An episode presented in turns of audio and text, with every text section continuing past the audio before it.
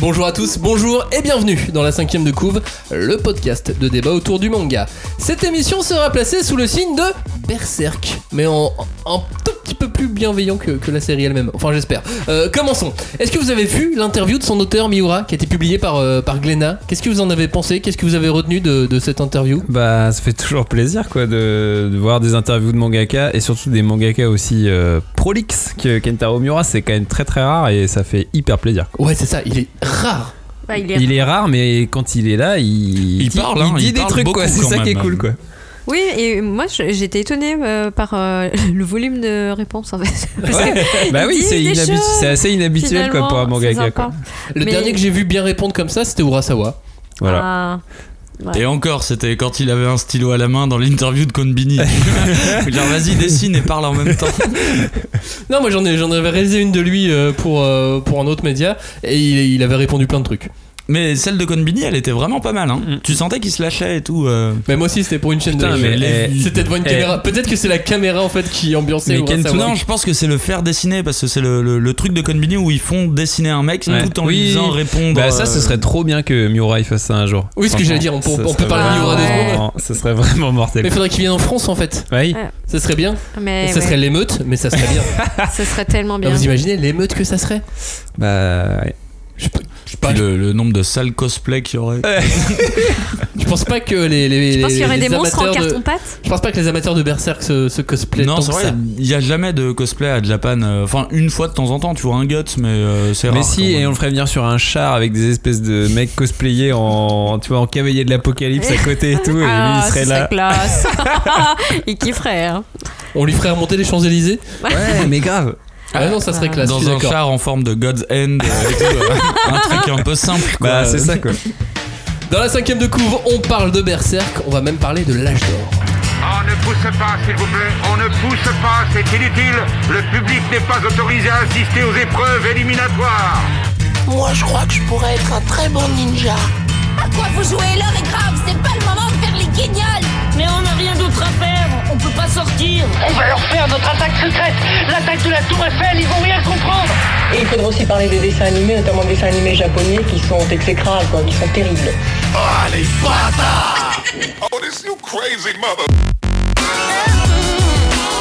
Bonjour à tous, bonjour et re-bienvenue dans la cinquième de couvre, l'émission de débat autour du manga. Nous allons ici disséquer, dépecer, charcuter et aimer le manga Berserk.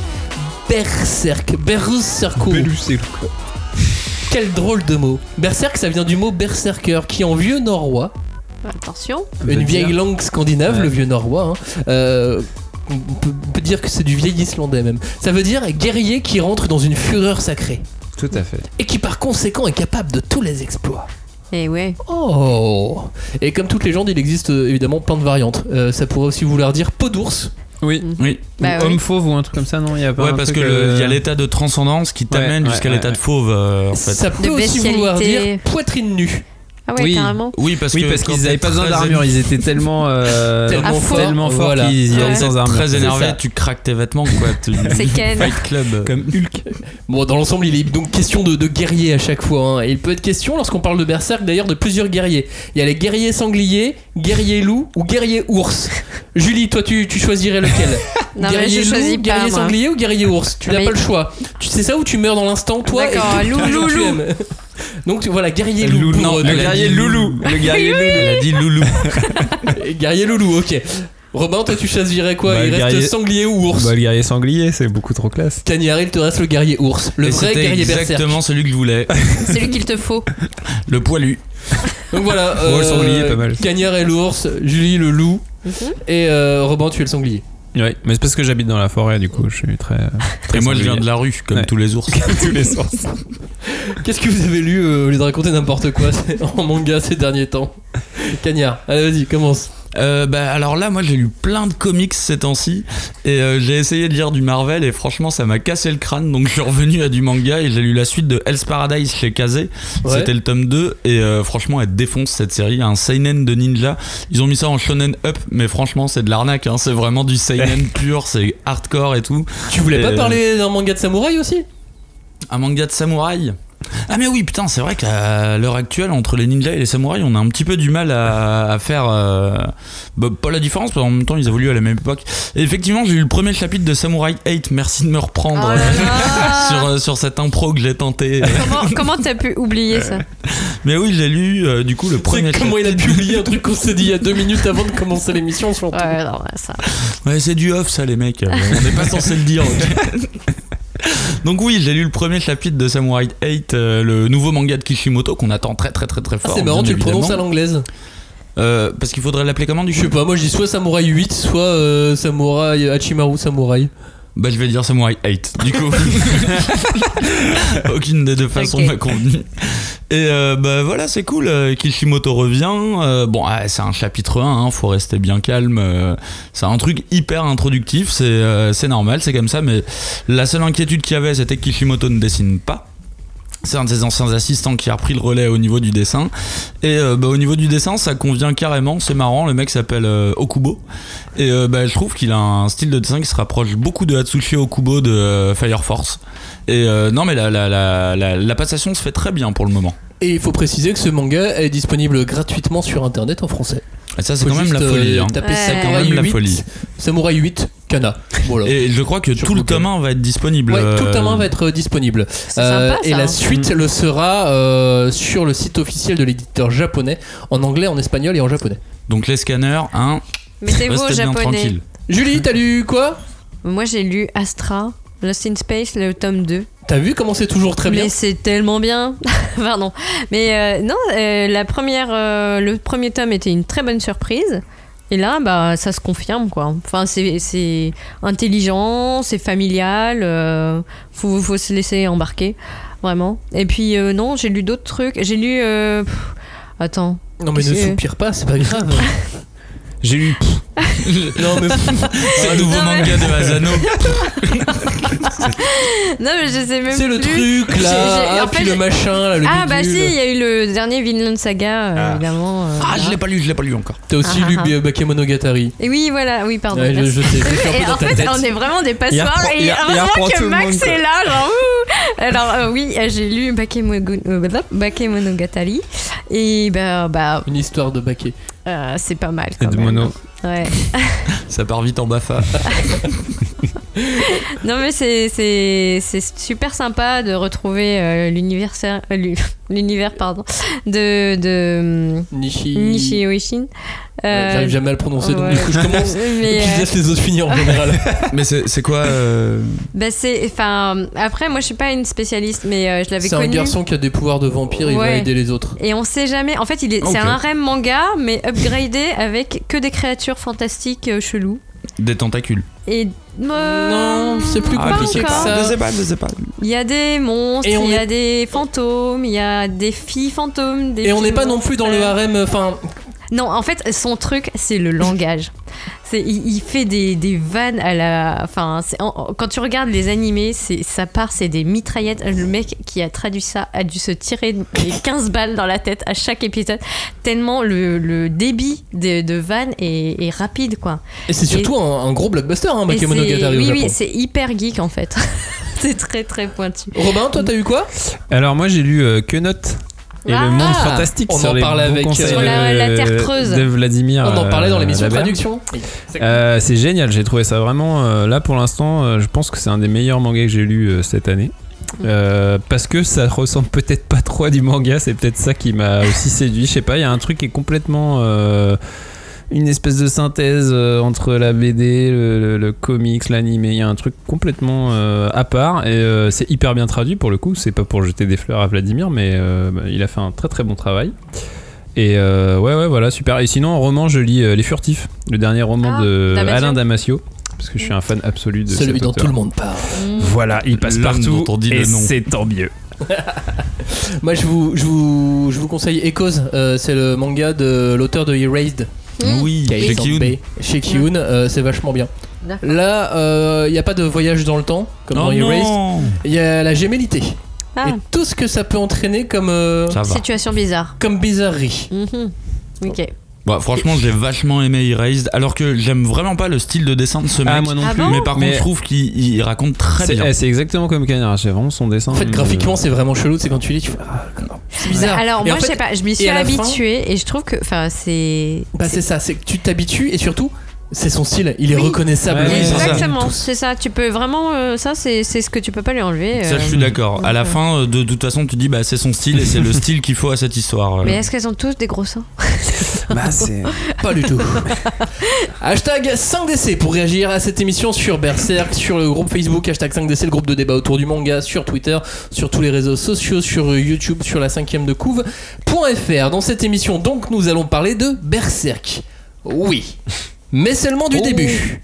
Seulement des premiers tomes, seulement des 14 premiers tomes même pour être précis. Oh non. Euh, en gros, oui, on va aborder le début du manga et nous allons surtout nous étaler sur l'arc dit de l'âge d'or. Nous allons également nous poser de nombreuses questions. Enfin, c'est moi qui vais vous poser de nombreuses questions et vous trois, vous allez tenter d'y répondre. Quelle importance a Casca Comment Guts euh, va évoluer Est-ce que toute cette violence dans Berserk est vraiment nécessaire? Et puis surtout, euh, est-ce que vous avez un tant soit peu d'empathie pour tous ces personnages sur ces 14 premiers tomes? En dehors de Puck, bien entendu. Attends, j'avais pas compris, c'est un quiz en fait là? Tu, tu nous as pas dit. Mais il n'y a pas de mauvaise réponse. Et il n'y a pas de mauvaise réponse, donc tu ne pourras pas perdre Cagnard. Cette émission sur Berserk est un numéro 1, il y aura donc au moins un numéro 2 si vous avez des questions. Donc il faut vous, si vous vous lancez d'autres, vous voulez lancer d'autres débats, n'hésitez pas, hashtag 5DC. On démarre donc par le premier chapitre, le tome 1, qui veut bien me résumer le début du- de, de l'histoire de Berserk, ce premier arc sur les trois premiers tomes. Ben, pour moi, c'est Mad, Max au pays des, des elfes. Mad Max au pays des elfes noirs, quoi. C'est un héros euh, solitaire, résigné face à un monde sombre, sans concession, sans espoir.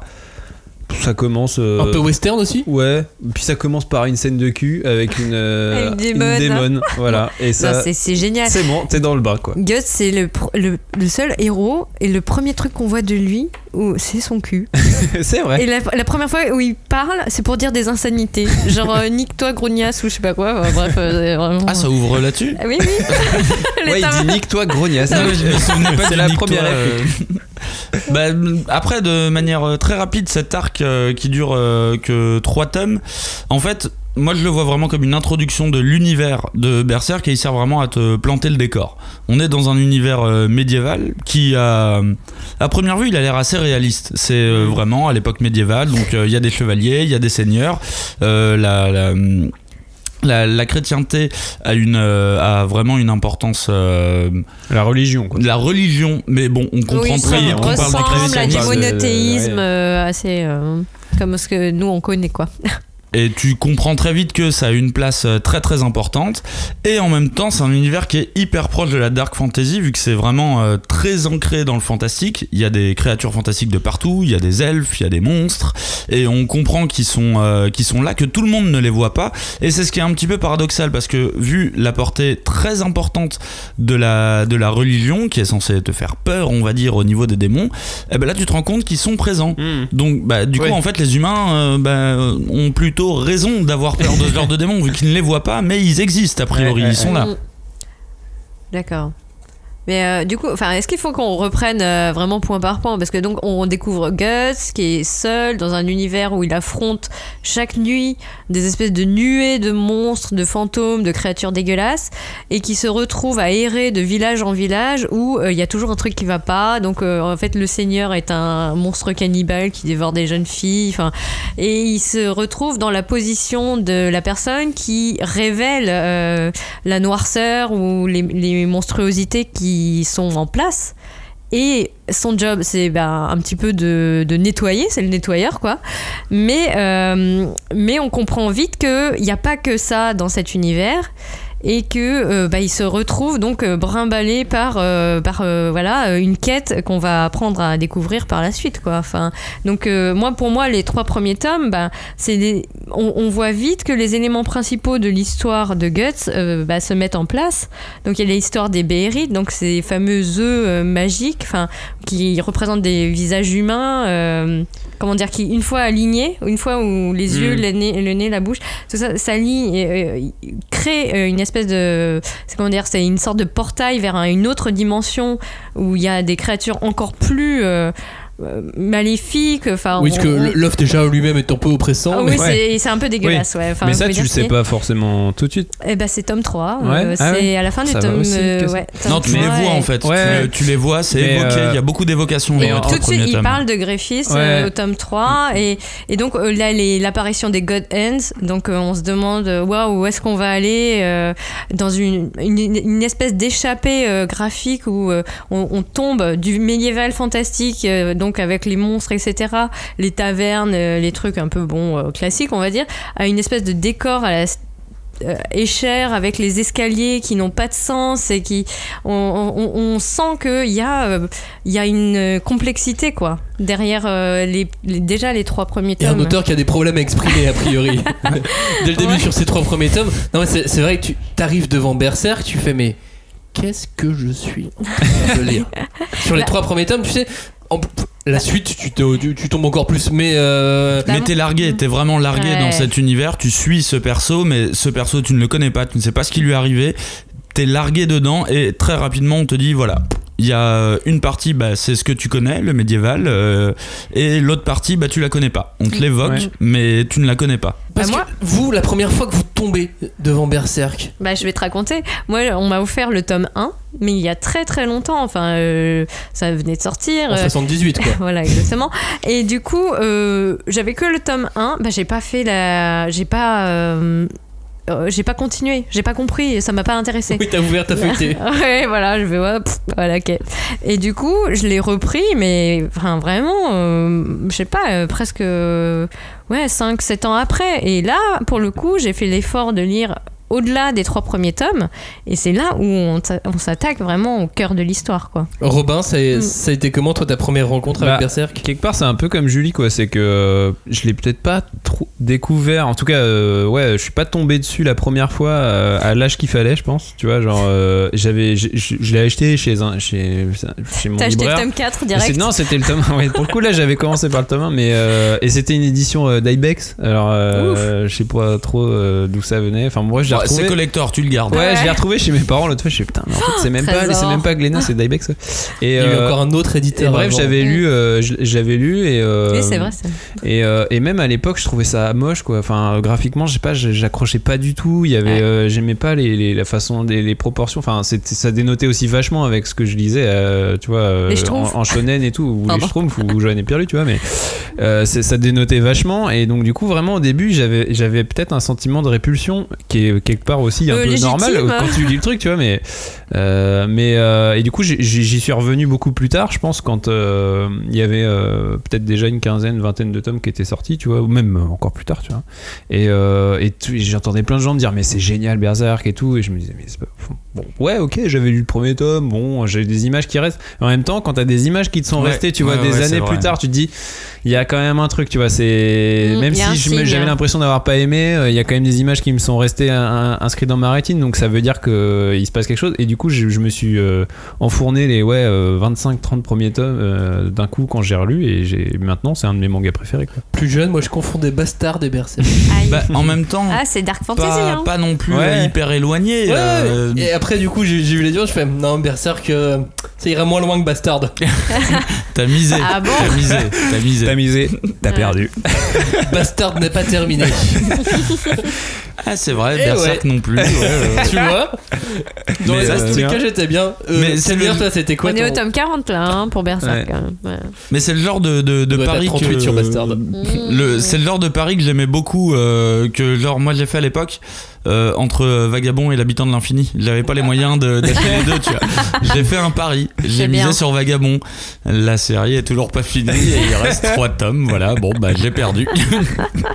L'histoire est peut-être mieux, tu vois, mais j'ai perdu. Voilà, Ouais. c'est comme ça. C'est pas grave quoi. Et toi, ton premier contact avec euh, Berserk, c'était quoi? Bah c'est tout pareil, hein. Euh, j'ai acheté le tome 1 euh, en librairie parce qu'il était déjà plutôt très connu comme manga. J'ai lu le tome 1, je me suis dit oui, très bien. Et je l'ai posé, euh, je l'ai posé de côté. Et euh, des années après, je traînais avec des mecs qui étaient vraiment passionnés de manga et qu'on commençait à me parler de Berserk. Donc euh, moi j'ai fait le mec qui connaissait, tu vois, genre ouais ouais bah ouais bien sûr je les ai lus. Pff, ouah, vous êtes des ouf, euh, bien sûr je connais et tout. Et j'ai acheté en scred les, euh, les, les 20 premiers tomes euh, en occasion à un mec, tu vois, je crois que je lui ai acheté 2 euros pièce en plus. Mais c'est qui tes fournisseurs? Mais À c'était sur fois, le bon coin, si on peut Ah, le dire. bon plan, voilà, bon je l'ai acheté sur le bon coin. Un mec qui essayait de se débarrasser de plein de mangas. Et euh, à la relecture, euh, vraiment. Et je pense que j'ai dû laisser passer 5-6 ans, quelque chose comme ça, avant de, avant de les relire. Et effectivement, le, le- le design ne me plaisait pas euh, au début parce que je pense qu'il était trop, trop abrupt, trop, euh, trop différent de, des shonen que je lisais Ouais, et que je l'aimais, tu vois. Et euh, bah, après. De toute façon, je les avais achetés, je, je crois que j'avais acheté les 14 premiers d'un coup euh, à ce mec-là. Et tu les lis d'affilée, euh, là le graphisme n'a Ah plus bah. d'importance. Euh, T'es T'es pris dans le truc, quoi. Tu te laisses emporter. Petit point de précision, Bastard c'est 88, Berserk 89 Hmm. euh, en année et euh, Bastard c'est 27 tomes. Ah ouais, je me disais J'étais pas 38, quand même. euh. Je suis allé un peu loin, je suis un peu C'est-à-dire loin. qu'il est encore moins productif que euh, Miura. quoi. Sa pause est très longue effectivement. Ah, Il y, a- il y a un personnage qu'on qu'on voit pas tout de suite euh, dans, dans le début de Bastard et on aime bien s'en moquer. Est-ce qu'on a le Berserk. droit de Berserk effectivement c'est le, c'est le héros, je pense, dans la série qu'on voit jamais. Est-ce qu'on peut se moquer de Puck? Ah, Puck. Bah moi je pense que oui. De toute façon, et je me demande si c'est euh, pas une des raisons qui, m'a- qui avait fait que je déteste, que je, pas que je déteste, mais que j'aimais pas Berserk au début, c'est que euh, je sais pas, j'aimais pas ce personnage. Il était déjà son design, il était trop bizarre. C'était une espèce de fée. Il était à moitié à poil, mais en Ah, même il temps, est à euh, poil, ouais, hein. il est à poil, mais en même temps, il a pas de sexe. C'est, j'aime pas du tout ce personnage. à poil, c'est pas qu'une question de sexe. Ouais, hein. d'accord. C'est un état d'esprit. Mais, euh, mais je pense que c'est ce personnage qui a participé au fait que j'aimais pas Berserk au Mhm. début euh, parce qu'il avait vraiment trop ce rôle de, de sidekick euh, rigolo mais trop Ah. appuyé tu vois genre t'avais vraiment euh, je disais tout à l'heure Mad Max euh, c'est vraiment ça quoi Berserk au début c'est euh, vas-y tu plonges dans l'univers vous l'avez dit aussi euh, c'est euh, tu plonges dans le truc tu y a pas de concession tu y vas direct euh, le monde on va te l'expliquer petit à petit euh, mais et puis même le héros c'est un anti-héros tu vois personne Mhm. peut s'attacher à, à lui c'est c'est un- c'est pas un mec très sympathique quoi Et tu crois qu'on s'attache à Puck? Et Puck, en fait, bah, il est un peu censé jouer le contre-pied, un peu amusant, genre euh, Oui. voilà, le mec qui va, qui Et- va un peu apporter un peu de légèreté, mais finalement, il, il rend le truc euh, encore plus. euh, Ah, bah, je sais pas. ouais, j'ai, vraiment pas accroché à ce Puck? perso, quoi. Bah, pour moi, c'est un perso qui a pas sa place dans un seinen. je vais être euh, un petit peu plus direct. Pour moi, il fait partie du top 3 de mes persos les plus détestés du manga. En top 1, je mets Yuya de Kyo, du manga Kyo. Ah ouais. Pour Ah sa ouais. capacité à répéter La l'action qui est en train de se produire devant elle. Ouais, mais c'est pour deux- ceux qui suivent pas ça, tu comprends Non, mais pas. voilà. Ouais, oui, mais ceux qui lisent normalement ils suivent. En deux, je mets Puck pour sa capacité à n'avoir aucune justification dans cet univers seinen. Oh. Parce que je ne dis pas euh, un, un sidekick rigolo, c'est dans un shonen, c'est le cochon dans Seven Deadly Sins, tu vois, mais dans un seinen, est-ce que dans Vagabond il a un sidekick rigolo Non, dans Bah, a- Gantz, non, il a lui. il y en a pas, tu vois. Donc ça, ça Il y a en le fait c'est une, une dist, non le poireau il est touchant, il est pas drôle. C'est une distorsion de l'espace-temps. Et en top 3 parce que je tiens à finir mon top 3 de- des persos que je déteste le plus, je mets Orihime de Bleach parce que c'était un perso qui était tellement stylé dans les premiers tomes et qui sert tellement à rien après que voilà.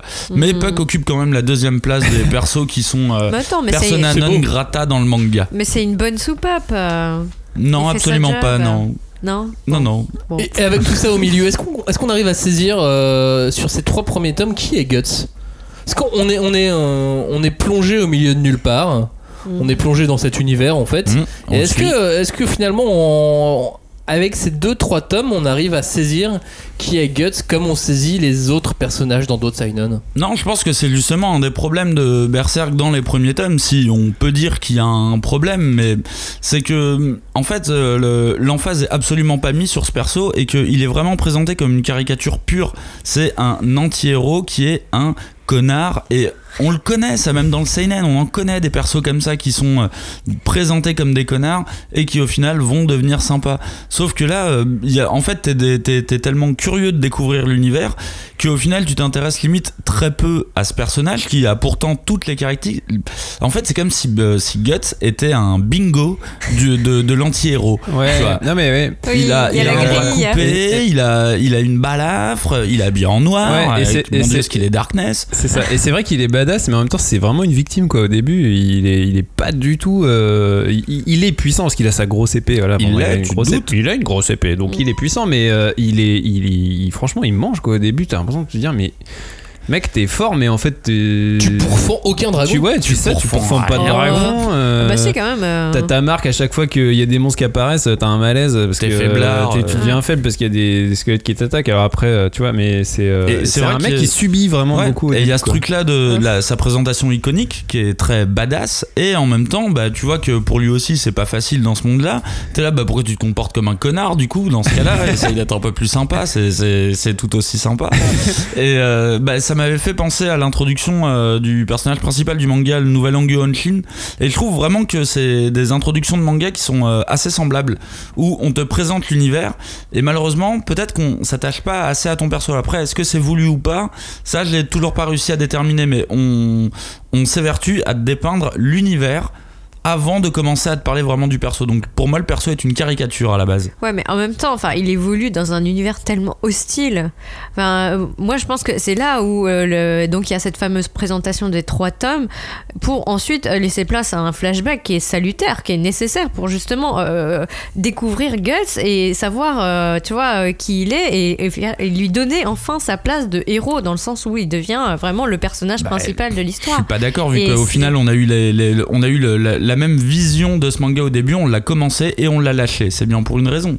Ouais, mais C'est il que faut au aller final, jusqu'au ça top ne- 3. Je pense qu'en fait, Ah oui, non mais voilà, Voilà. en fait, ça veut dire ce que ça je pense qu'en fait euh, l'entrée est très brutale. Est-ce qu'elle est trop brutale? Je sais pas parce qu'au final, euh, encore une fois, moi ces images-là, elles m'ont marqué, tu vois, et même. Et euh, elle imprime aussi et la elle- suite elle de ta lecture. Voilà, Ouais. et, et du coup, c'est une entrée qui est volontairement brutale. De toute façon, on se doute Bah, bien moi- que Miura il fait pas les choses au hasard. Là, j'avais, mais- j'ai relu et en fait, euh, tu vois, euh, j'avais oublié que au tome 3, enfin au tome 1, donc euh, on voit ses fesses, il bute des, des démons, euh, il arrive dans une ville, dès qu'il passe, il y a plein de macabées, enfin, et il, il- il découvre des trucs horribles, enfin, on lui Et il est demande. connu. Il est Et connu. oui, ça, C'est le sa réputation noir, le précède. hein, il a une espèce de réputation dégueulasse avec le copre nuage au-dessus de sa tête. Enfin bref. Et le truc, c'est que bah, passer le, à la fin du volume 3, avant d'attaquer donc le- l'âge d'or, et bah, tu, tu vois Guts pleurer. Lâcher Parce- une larme. Ouais, une petite il pleure larme pas à méchette. chaudes larmes. Il, Ah il non, lâche non. une larme. Une petite larme, mais de dépit, tu vois. Tu sens qu'il est, sais. il, est- il souffre euh, tout le temps, quoi. Oui, mais tu le sais que ce perso, dans Euh. tous les cas, il est pas aussi dur que ça. Il y a aucun Non. perso euh, Et, qui est aussi et dur pour- que et ça. pour le coup, Sinon, il aurait pas une épée aussi et- grosse. Et pour le coup, sa souffrance, tu la ressens même si il, il, il- il communique pas ses émotions de façon hyper. euh, c'est pas un mec très expressif, tu vois. C'est un mec qui est très énervé, quoi. Mais euh, il est pas. Au début, en tout cas, il est. Bah, c'est un nettoyeur. Tu vois, c'est ça. C'est un Il mec tient qui du nettoie, nettoyeur. mais en même temps, vraiment du en même temps, tu sens qu'il traîne avec lui euh, un, un background qu'on va découvrir après, Ah bah, quoi. Mais c'est pas des euh, en casseroles, tout cas- c'est des chaudrons, Voilà, en tout cas, tu sens, tu sens, tu sens qu'il a un passé assez lourd, le bonhomme, quoi. Ouais, Et, mais euh, trop caricatural pour moi. C'est trop carica- C'est trop euh, genre. euh, tu m'as pas donné une miette.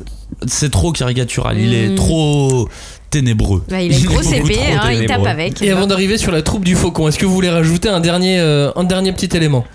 Bah, moi, je, je voulais pas. Enfin. euh, Oui, vas-y, Julie. Ouais, je voulais parler de, enfin, du fait que ce soit un des rares personnages masculins à subir un viol. Euh, dans son enfance en plus quand il est, garçon. Et, enfin je veux dire il a un package euh, traumatisme qui est quand même très très très gros quoi. Enfin toute sa, vie enfin ce que tu apprends donc euh, dès le début de, l'âge d'or c'est que ça dès sa naissance c'est un enchaînement de, catastrophes et de choses toutes horribles les, unes, les unes plus horribles que les autres. Excusez-moi j'en perds mes mots Cagnard, tu voulais rajouter un dernier truc ou pas Euh, ouais, parce que j'ai. Alors, moi, il y a un truc qui, à l'époque, m'a fait euh, kiffer c'est que tu comprends très vite que la représentation de l'église euh, que Miura donne, c'est que. alors, il y a vraiment une, forte pression exercée par l'église au niveau des paysans. Euh, enfin des paysans, des villageois et compagnie. Alors il faut craindre les démons et compagnie. Nous, on sait que les démons existent. Par contre, le truc que j'ai bien aimé, c'est que euh, à la tête du clergé, souvent, et les premiers ennemis que Guts affronte, Oui. c'est souvent des démons en fait, Oui, qui sont apôtres. cachés C'est en hommes d'église, euh, ouais, qui, est- qui sont des moines, qui sont des hommes d'église. Donc j'ai trouvé, je me suis dit direct là, ah ok, euh, petite critique euh, Ah bah ouais. du système, euh, du système, euh, clérical. du système clérical. Mais Ou du coup, dans ce cas-là, forcément, je me pose la question où sont les anges Où sont les dieux Si les démons sont là et que c'est une chose, où sont les anges Où sont les dieux? Ça serait logique si l'auteur euh, était occidental et euh, venait d'une avec une morale judéo-chrétienne. C'est une question Mais que je me suis posée. je suis tu pas vois, sûr sont que lui il ait conscience de ça quand Ouais, il le de fait. la dualité. euh, alors que pourtant, c'est quand même. Bon, de la bref. dualité qui vient obligatoirement quand on y pense, nous, de, de Oui, c'est ça. avec Bah, notre culture et notre éducation. Ouais, ouais. Pour le coup, ça, dans l'interview dont on parlait tout à l'heure, il en parle et on, et on lui pose la question vraiment sur l'opposition bien-mal et il dit bah, chez les Occidentaux, c'est peut-être un truc qui est symboliquement plus marqué, mais chez nous, euh, chez, les, chez les Orientaux, euh, chez les Asiatiques, euh, c'est un- une notion qui est beaucoup plus floue. Quoi, donc, Ouais, euh, bah c'est yin et yang. euh, Ouais. Sauf qu'il n'y a pas beaucoup de yang chez eux. Enfin, dans Berserk, il n'y a pas beaucoup de yang. de yin, justement. de- Bon, Alors, ouais, enfin bon. Oh ouais, blanc ou noir, noir ou blanc, euh, ça va. Hein. on a globalement parlé des 8 premiers chapitres seulement, en fait, de, de, de 3 Ah, tomes, quoi. long, et, hein. et derrière, il y a 10 tomes. Comment démarre l'arc de l'âge d'or? Comment, qu'est-ce qui s'y passe? Eh ben, euh, donc on, on suit deux trois missions de, de, de Guts, deux je crois, deux, deux missions dans les, dans, les, dans les trois premiers tomes, et euh, au milieu du tome 3, en fait, on tombe direct dans un flashback qui, euh, en fait, on s'arrête sur la larme que Guts lâche, genre, waouh, ouverture, ce mec a des sentiments, en fait. et on, on ouvre direct sur le- l'enfance de Guts et la naissance de Guts. Et bon, bah déjà, boum, patatras, tu tombes quand même sur un mec qui, qui est né d'une pendue. Sa mère a été, sa mère est pendue et il naît à Ouais. ce moment-là. Donc on, on démarre quand même Ouais, sur un tu truc pars qui pas est- déjà gagnant dans la vie, quoi. Non, c'est ce qui est, pff, j'allais Oui, dire mais- présage de mort, mais en fait si. c'est présage de. Parce que du coup, tout le monde, euh, comment dire, euh, lui colle l'étiquette d'oiseau de malheur aussi. Oui, parce que c'est Oui, ça, non, quand mais c'est à t'es- peu près Quand évident. Quand t'es fils euh, de pendu, t'es- tu, tu, t'as déjà, tu, tu traînes avec toi. Ouais, dis-toi, il aurait pu finir boxeur comme Rikudo, tu vois. Donc, euh, Mais c'est pour ça, Rikudo, je trouve c'est que c'est tellement le coca light euh, de, tu vois, de Hajime no Hippo ou de. Quoi? Ton père s'est pendu et tu l'as boxé? Non mais attends, tu connais euh, Guts? Le mec, sa mère s'est pendue et il est tombé, enfin il est sorti, on va dire, de, de ce côté-là. Donc bon, on ouvre euh, là-dessus sur euh, sa naissance. Donc euh, sa naissance est clairement une symbolique d'un signe de mort et euh, que Guts va être un messager de la mort dans tous les cas. Oui, ou sinon, et qu'il ait une force de la vie qui veut justement combattre la mort à tout prix, tu vois. Oui. Il y a aussi les deux lectures qui sont. Oui, mais qui Ah va bah. traîner la mort avec lui, quoi. C'est- Dans tous les cas, il naît euh, sous le va signe devoir de la la mort. combattre. Ouais.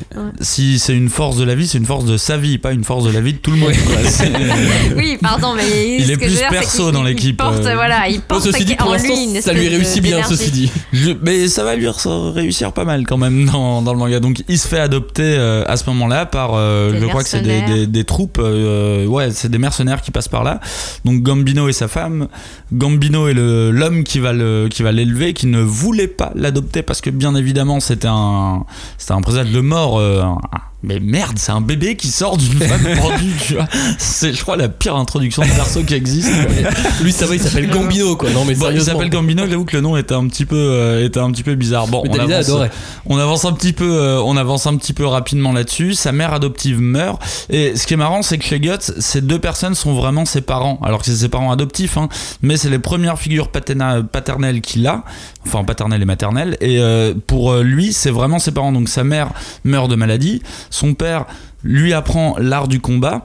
Et en même temps, euh, c'est c'est les deux personnes qui vont lui donner les premiers signes d'amour qu'il aura euh, dans le manga. Donc même si Gambino est quand même l'un des générales du, de la troupe des fils de pute, on va dire, parce qu'il euh, il va vendre Guts euh, Un à un- mercenaire, un, mercenaire pour euh, que le mercenaire puisse, euh, puisse le violer. Eh ben, tu, tu sens que Guts il a vraiment de l'affection pour ce personnage et je trouve que c'est euh, c'est marrant parce que t'as as vraiment un vraiment un truc de Guts qui qui combat en fait et ces quelques fractions d'amour qu'il a pu avoir dans sa vie elles ont été très courtes mais il arrivera à les prendre même dans un personnage sale comme euh, Gambino, il va réussir à trouver de l'amour. Ça me rappelait un peu Vinland Saga avec le héros qui va se faire former par le, mec qui a tué son père, mais qui va quand même réussir à récupérer un sentiment paternel euh, là-dedans. Bah après ouais en plus c'est euh, il va trouver de l'amour mais en même temps c'est c'est c'est venant des gens les plus proches de lui qu'à chaque fois vont arriver les choses les plus affreuses quoi en fait Ouais. c'est euh, parce que là ça commence avec Gambino puis après on va on va on va y venir mais avec Griffiths Casca et tout c'est à chaque fois les gens qui l'aiment le plus qui vont être à l'origine des, des événements les Et- plus Bah, pas dramatiques trop, pas de trop sa les vie quoi. femmes. hein. Enfin, enfin, sa mère adoptive, non, il, il est tout petit et il la voit mourir euh, sous ses yeux. Il, il est là pour l'aider en fait à, à- voilà à, à- à mourir. Et il doit avoir 4 ans quoi. Enfin, c'est affreux. Mais euh, voilà et en plus c'est une espèce de peste. Enfin, c'est le Moyen Âge. hein. oui c'est ça elle, meurt de dégueulasse. façon sale et, quoi et eux, enfin, c'est des mercenaires et ils sont tout le temps sur les champs de bataille. Enfin, ils se battent tout le temps. Il y a- Donc ju- juste pour remettre dans le contexte, le début on rencontre Guts, il tue des gens, il a une grosse épée, oh là là, des démons, il a un oh là là, ça. il a Oh un là connard là. d'elfe avec lui oh là là, il a un elfe mignon nu, tout ça, et alors là, tome 3, Ah ouais Oh Flashback. là. Non mais c'est quand, même- c'est de quand même ouf. ça, c'est quand même ça le truc de ouf avec cet arc, l'âge d'or, qui est quand même l'arc qui a marqué tout le monde dans Berserk, c'est que le le le- l'arc principal du manga, il commence au tome 3 et au tome 3, on fait un flashback qui va durer presque 100 chapitres. ouais, 10 tomes quoi. Je sais pas si euh, tomes. je sais pas si euh, il y a un autre manga où ça a déjà été le cas, je crois pas quoi, c'est si, il y a le nouvel Angu Honshin qui fait un peu ça, mais pas. Pas autant peut-être. Bah, déjà pas sur 10 tomes et on revient pas sur l'enfance du personnage. On Ouais, revient non, mais- sur le passé du mais là personnage. c'est pas genre c'est pas un flashback, c'est en fait c'est un C'est- un nouvel arc mais oui qui Mais est un flashback en fait, de fait mais Ça, j'ai pas vérifié, tu vois, si c'était un peu comme les techniques de récit au Moyen-Âge, où tu faisais des récits dans les récits. Tu vois, il y a une mise en abîme comme ça euh, qui pouvait se faire quand tu racontais une histoire euh, d'un chevalier qui part faire une quête. Je sais pas Oh, mais dans quoi. ce cas-là, il a vraiment Ouais. pris son temps sur le Oui. sur l'introduction. Ouais. c'est ça. en fait, il a peut-être une intro d'un demi-tome qui était prévu, puis finalement il fait non, mais je vais la prolonger un peu. Mais, après, c'est vraiment bizarre comme parti pris. C'est comme euh, faire euh, semblant que ton perso soit un con. Alors qu'on est quand même dans l'industrie du manga où tu sais que euh, si ton tome 1 se vend pas, il y aura pas de suite. Et Ouais, euh, c'est les quand même années un 80. gros. Ouais, mais C'était- c'est quand même. Là, c'est l'arc de l'âge d'or, mais on était dans l'âge d'or du manga aussi. Oui, bien sûr, mais c'est quand même un, c'est un gros risque. c'est vachement à osé quoi franchement euh, comme euh, comme parti pris narratif euh, Et, et bizarrement, très rapidement, dès que tu arrives au début de, de- de l'arc de, de, de l'âge d'or, enfin de la troupe du faucon, ouais quand tu vois l'enfance de Guts, eh ben, tu commences très vite à comprendre pas ses motivations euh, de ce que tu vois dans les, dans les trois premiers tomes, vu que de toute façon tu les comprends pas, mais euh, tu peux commencer à comprendre quel est le moteur de Guts, c'est la rage, la rage de vivre, il a, il a ce truc de, de, de vivre à tout prix, quitte à se mettre, euh, quitte à se mettre sur le dos euh, bah, Bah. ses proches et compagnie. Bah, en fait, non, c'est que juste avant qu'on entame le flashback, on voit quand même qu'il y a, il, il y a les God Hands qui apparaissent et il, on voit qu'il est dans un- une espèce de fureur, de recherche de vengeance. Et donc là, euh, bah, on a envie de savoir quand même pourquoi est-ce qu'il y a un truc qui, qui le tient comme ça en vie alors que vraiment tout est affreux et que lui, il cherche absolument à, vaincre voilà, cette adversité-là. Ouais, mais, mais quelque part, cette, cette, euh, cet arc-là, il reprend une structure, tu vois, ce que Cagnard disait sur le fait que euh, bah, finalement, il a pas accroché au tout début parce qu'il trouvait que euh, c'était trop brutal, c'était trop. euh, Trop caricatural, trop caricatural. trop caricatural. Et en fait, cet arc-là, il reprend une espèce de structure qui est beaucoup plus progressive et qui, en fait, va retrouver un- une Bah, narration. euh, qui est, une, qui est une structure beaucoup plus proche du roman de fantasy, du roman de Ouais. fantasy classique, coup, où tu suis un héros à Alors, sa ok, naissance. il apprend euh, dans la difficulté, mais en tout cas, il y a une vraie une courbe d'apprentissage, quoi. C'est ça. On a parlé de différentes femmes dans la vie de, de Guts, pendant le- la courte vie de Guts qu'on a vue, mais il y en a une qui va avoir une certaine importance, c'est c'est Casca. Quelle importance elle va, elle va avoir pour, euh, pour Guts? Bah pour moi très vite elle euh, elle devient la part d'humanité de Guts en fait lui qui est dans enfin qui a connu un peu l'amour euh, par ses parents mais bon euh, sa mère qui est morte quand euh, sa mère materne- sa mère adoptive qui est morte quand il avait 3 ans son père adoptif qui l'a vendu pour qu'il soit violé si tu veux bon l'amour euh, là ça tient tout tout relatif quoi et donc euh, en fait Casca euh, très vite elle est elle devient vraiment euh, une part d'humanité qui euh, qui le fait tendre vers la lumière lui qui a toujours connu l'ombre mais qui en fait euh, quelque part quand elle euh, quand par sa chute elle le fait sombrer encore plus quoi Vous vous souvenez comment il la rencontre? Bah oui, ils se battent.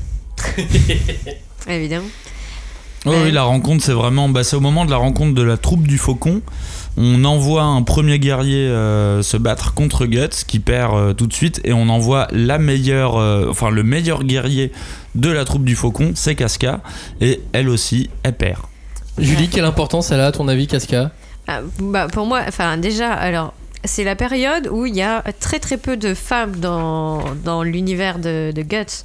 Donc euh, euh, elle est importante parce que c'est un peu la seule, euh, la seule femme, la seule fille, le, Qui le ne meurt pas, en tout élément féminin en plus, elle ne meurt pas. Et elle est très très forte, elle représente euh, bah, une certaine idée aussi de voilà de d'indépendance, de de enfin une une sorte d'idéal, mais enfin c'est intéressant parce que bon, ma- maintenant qu'on a, euh, enfin moi j'ai lu donc euh, tous tous les tomes, même les, les plus récents, et euh, plus ça avance dans l'histoire, et plus il est entouré de femmes. Et les personnages féminins, ils prennent beaucoup d'importance. Et ça commence par Casca Et ça ouais. commence par Casca, mais Casca, oui, en- comme on disait, euh, bah, au tome 13, il y a un truc qui fait que ça, ça passe pas, quoi. Enfin, ça se passe plus. Et en plus, enfin, moi j'avais oublié, donc là j'ai relu rapidement. Et par exemple, on, on lui, on lui, en fait, euh, Casca jusqu'à présent, dans, je pense dans l'univers euh, euh, donc euh, de Berserk, elle était toujours considérée comme un homme. C'était Ouais. un homme au sein de la troupe du Faucon. Et quand bah, Guts arrive, elle devient une femme. Et c'est ça en fait le, le problème avec Casca. Guts, on, on l'a vu à ce moment-là, du coup, du, du récit. euh, on a vu trois phases. On a vu son enfance, Ouais. on a vu le, le Guts des premiers chapitres. On a vu la première rébellion. Il tue euh, Gambino euh, pour Évidemment. en fait prendre son indépendance. euh, Pour tuer le père. Ouais. C'était un peu son gros. un accident quand même. Il l'a pas vraiment voulu. Non, il, il voulait pas vraiment, mais au final, euh, voilà, il prend son C'était lui ou, indépendance. lui ou- ou son père quoi. Comment on juge, euh, Cagnard, là, l'évolution de Guts Là, sur, sur ces trois ou quatre phases? Moi, je- c'est vraiment une évolution qui est, ambivalente parce que euh, c'est un gosse qui a absolument pas de chance, qui trouve un petit peu de chance, qui la perd tout de suite et qui, euh, au final, euh, bah, en, en rencontrant la trompe du faucon, il re- bah, j'ai envie de dire une grosse phrase bateau, mais ça m'énerve de moi-même, tu vois. Ça, m'énerve du, gars de la rue que je suis, tu vois. De dire, bah, il, retrouve, il, va tenter de retrouver son humanité au final euh, à travers tout son périple. De toute façon, c'est le périple de Guts, c'est euh, ça. Retrouver euh, qu'est-ce qu'être un être humain, mais à part entière. Pas juste euh, la conception euh, très occidentale ou autre qu'on connaît de l'être humain, mais qu'est-ce que c'est être à part entière un autre humain avec tout ce que ça engendre de rage, de haine, d'amour, de rire, de pleurs et compagnie? Alors, justement, euh, tout ce qu'on dit depuis le début sur euh, Berserk, c'est mort, monstre, démon, Horrible. Oh. viol. Ouais. Bon, c'est- super sombre. Est-ce que Berserk, est-ce que quand on regarde cet âge d'or, est-ce que c'est c'est aussi sombre que ça? Justement, l'âge d'or, bah, c'est le moment où Guts il va rencontrer d'autres personnages de son âge, de sa génération, et il va, euh, tu vois, euh, euh, bah, avoir un petit peu sa part de lumière lui aussi. Et moi, enfin, c'est l'univers en général de Berserk qui est sombre. Parce que c'est un âge des ténèbres. Il y a des monstres à tous les coins de rue, enfin à tous les coins de bois. Euh, bon, bref. De chemin. euh, voilà, à de tous les coins d'église. euh, Et Laurie. aussi, voilà. Et on, on- on sent en fait euh, quand même que l'auteur a, a trouvé euh, des petites choses qui lui permettent de se moquer un petit peu et de prendre la distance. Donc il y a Puck, bon bref, Puck. Mais euh, par exemple, il y a, il y a des, donc, des guerres incessantes. Il y a une guerre de, de 100 ans qui se déroule. Ce sont des mercenaires. Ils se font embaucher pour aller fracasser la troupe du Saint-Ordre du rhinocéros de Parme ou je sais pas quoi. Enfin, il y a toujours ou la baleine bleue. euh, les, les- les armures sont délirantes. On sait très bien que le mec de Seven Deadly Sins, bon bah, il a lu du Miura quand tu vois les les, les armures design, qui, ouais. qui design, voilà. Donc euh, il y a y a quand même. t'es sûr que dans la tête de petit- Miura, c'était rigolo tout ça? Bah, je pense pas que ça soit rigolo, mais il s'est dit bon, euh, là j'en ai un peu marre de faire des viscères et des, des gens découpés en morceaux. Ah bah tiens, je vais faire euh, une, euh, un, un mec a euh, la tête dans un tigre et ah ça va être l'ordre du tigre blanc, tu vois, genre. voilà. Ouais, mais c'est moi, cool. moi, je me dis qu'à ce moment-là, il, peut- il peut trouver ça juste cool. Ouais, moi je vois plus du cool parce que même si euh, la euh, l'ascension, la rencontre avec Griffith, qui est aussi euh, hyper importante dans la relation de Griffith et Guts, parce que euh, Guts s'est libéré de l'emprise de son père adoptif, au final pour retourner sous l'emprise de quelqu'un d'autre, Mm. qui lui dit maintenant tu m'appartiens. Griffith, la première fois qu'ils s'affrontent, il est très clair et il lui dit maintenant tu m'appartiens, ta Bah, vie est à moi. En même temps, il a joué. Il a perdu. Bah, c'est un duel, euh, c'est Mhm. forcément. Mais du coup, il y a, il y a- il y a ce truc-là, donc euh, forcément, il va rencontrer euh, d'autres personnes. Et euh, là, c'est aussi euh, la, la- la troupe du faucon. Moi, j'ai un peu tendance à la. hum, tout la lore de la troupe du faucon, sans la fin. J'ai toujours tendance à la voir un peu comme la partie shonen de Berserk, parce C'est que. une quête initiatique. Bah oui. Qui a une quête initiatique, de l'histoire d'un orphelin qui va se faire des amis, sauf que c'est un orphelin qui a pas de but. Non, et surtout, c'est un orphelin mercenaire. Donc au début. Oui, mais il a. il- il- non, mais c'est ça tout vois- le problème. C'est exactement ça le problème. C'est que un, un, un personnage de shonen, il a un but. Il Mhm. veut devenir le meilleur Oui, pirate, oui. il veut devenir le meilleur ninja. Guts a aucun but si ce n'est survivre. C'est la réponse que Griffith lui donne. Tu n'as pas besoin de raison pour vivre. Il faut juste vivre et c'est ce qu'il va, euh, c'est ce qu'il va admettre. Tu vois, c'est ce qu'il va faire. Mais c'est absolument pas une. euh, c'est pas, c'est absolument pas un cycle euh, Bah, Love and Paradise. non, mais quoi. en fait, quelque part, ce qui va vivre dans la troupe du faucon, ça va un peu conditionner ce qui va devenir de ce que tu as vu des premiers tomes. C'est Bien qu'en sûr. fait, il vit un vrai esprit de. de camaraderie, de camaraderie, de, troupe, euh, compagnon, de, et, et puis même s'il a pas de but, il vit vraiment, euh, il est au sein d'un collectif en fait. C'est-à-dire qu'il vit à travers une troupe qui a, bah ok, peut-être qu'il suit le but de Griffiths, mais en fait, euh, il, il Mais est il vraiment vit- dans un but Il collectif. vit encore euh, beaucoup en solitaire hein, dans cette oui, troupe. alors il, est, il- encore c'est clair qu'il a, en il a, il, solitaire. a, il a un tempérament solitaire, mais en tout cas, il vit dans, il a un esprit de groupe. Il y a un esprit de groupe dans, Ouais, de dans, la- dans, dans ce qu'il vit, et ça va, hein. et ça va quelque part en fait euh, conditionner. euh, mais, mais c'est vraiment un peu lumineux quoi quand même. Tu vois, genre euh, Oui, ils vivent oui, des oui. bons moments, même s'ils font la Bah, guerre. Ouais, ok, tu vois, mais. En fait, c'est ça, c'est terrible parce que c'est des gamins, enfin, ils sont super jeunes, ils sont tout le temps en train de guerroyer, ils gagnent, ils sont. Et du coup, ça. Il y a une espèce de courant, euh, comment dire, cercle euh, d'énergie positive, quoi. Ah bah c'est des frères d'armes de toute façon Voilà, les- les- justement, l'esprit de frères sont- d'armes c'est un truc euh, Entre ces moments positifs et ce qu'on ce qu'on connaît déjà de lui, qu'on a Et vu là, dans les tout on premiers sait tomes, qu'il y a, il y a quelque chose qui approche. On et se dit qu'il y a eu un plus problème. On s'en Il y a un approche. truc. Même pas. Et plus l'ambiance devient mais terrifiante. Mais même pas qu'il approche parce qu'il y a, il y a plusieurs moments. La rencontre avec Zod, le, le Ah oui. démon, euh, le oui, démon aux avec cornes, cornes. où là on revient au délire de ok parce que c'est très réaliste le début de la troupe du faucon. Enfin de, de- quand ils sont Mm. ensemble, c'est très réaliste. On, on vint des, on est en train de de, euh, de D'assiéger faire des de- châteaux, des châteaux, on ça, fait des ouais. batailles. Et là d'un coup, ah tiens bizarre, euh, un guerrier taureau. Et euh, Avec des ailes. avec des ailes. On passe quand même, enfin, on, on frôle pas mal déjà le fantastique, le dark fantasy, vraiment la partie dark fantasy du, euh, du récit. C'est vraiment des trucs qui me passionne dans, dans, dans Berserk. Et surtout dans cet arc, parce que je trouve qu'on le retrouve un petit peu moins, c'est vraiment ce côté réaliste des batailles avec ce côté dark fantasy. qui est- C'est pas qu'il n'est pas assumé, c'est comme si euh, il fallait que le peuple dans Berserk et le lecteur ne soit pas conscient que c'est un acquis, que c'est juste un truc en toile. C'est un truc en toile de fond. Alors, il aura son moment, forcément. Mais c'est euh, c'est comme une, une menace planante. Pas celle de la fin de l'arc de. mais juste, voilà. Ça arrive Oui. et il y a des trucs N'oubliez pas dans quel, n'oubliez pas dans Voilà. quel monde vous êtes quoi.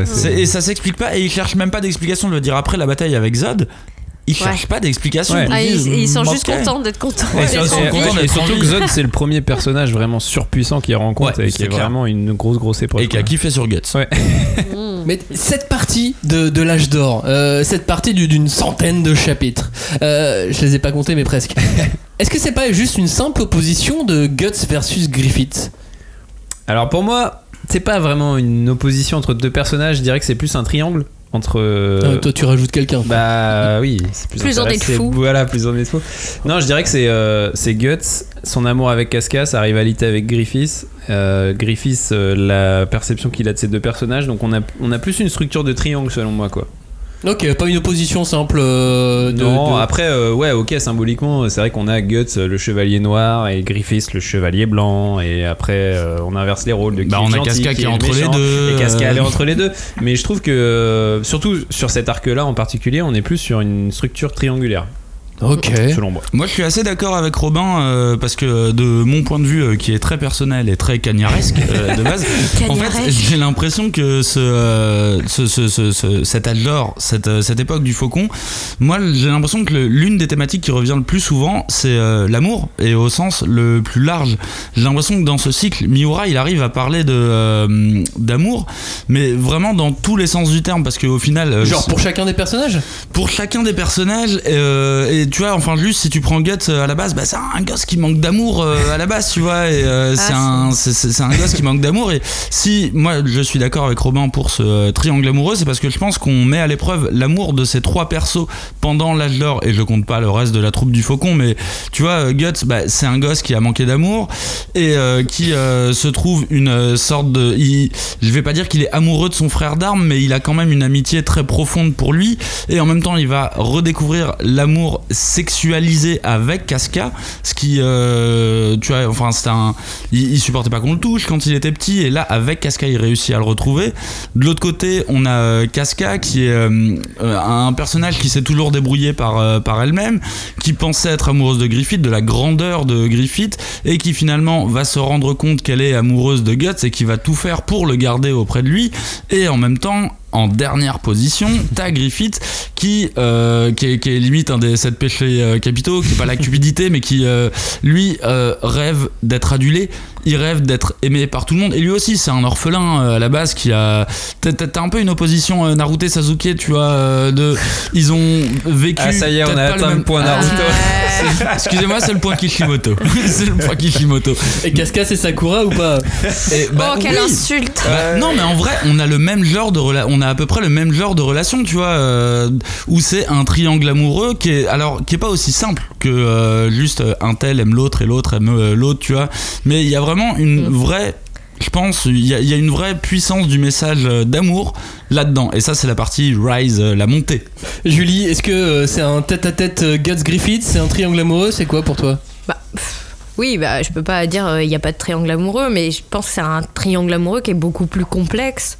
Effectivement, il y a des dimensions euh, voilà, d'amour qui sont pas seulement l'amour, euh, euh, que ça soit charnel ou l'amour entre un couple, comme on peut voir euh, par, enfin, ce qui est en train d'arriver entre Guts et Casca.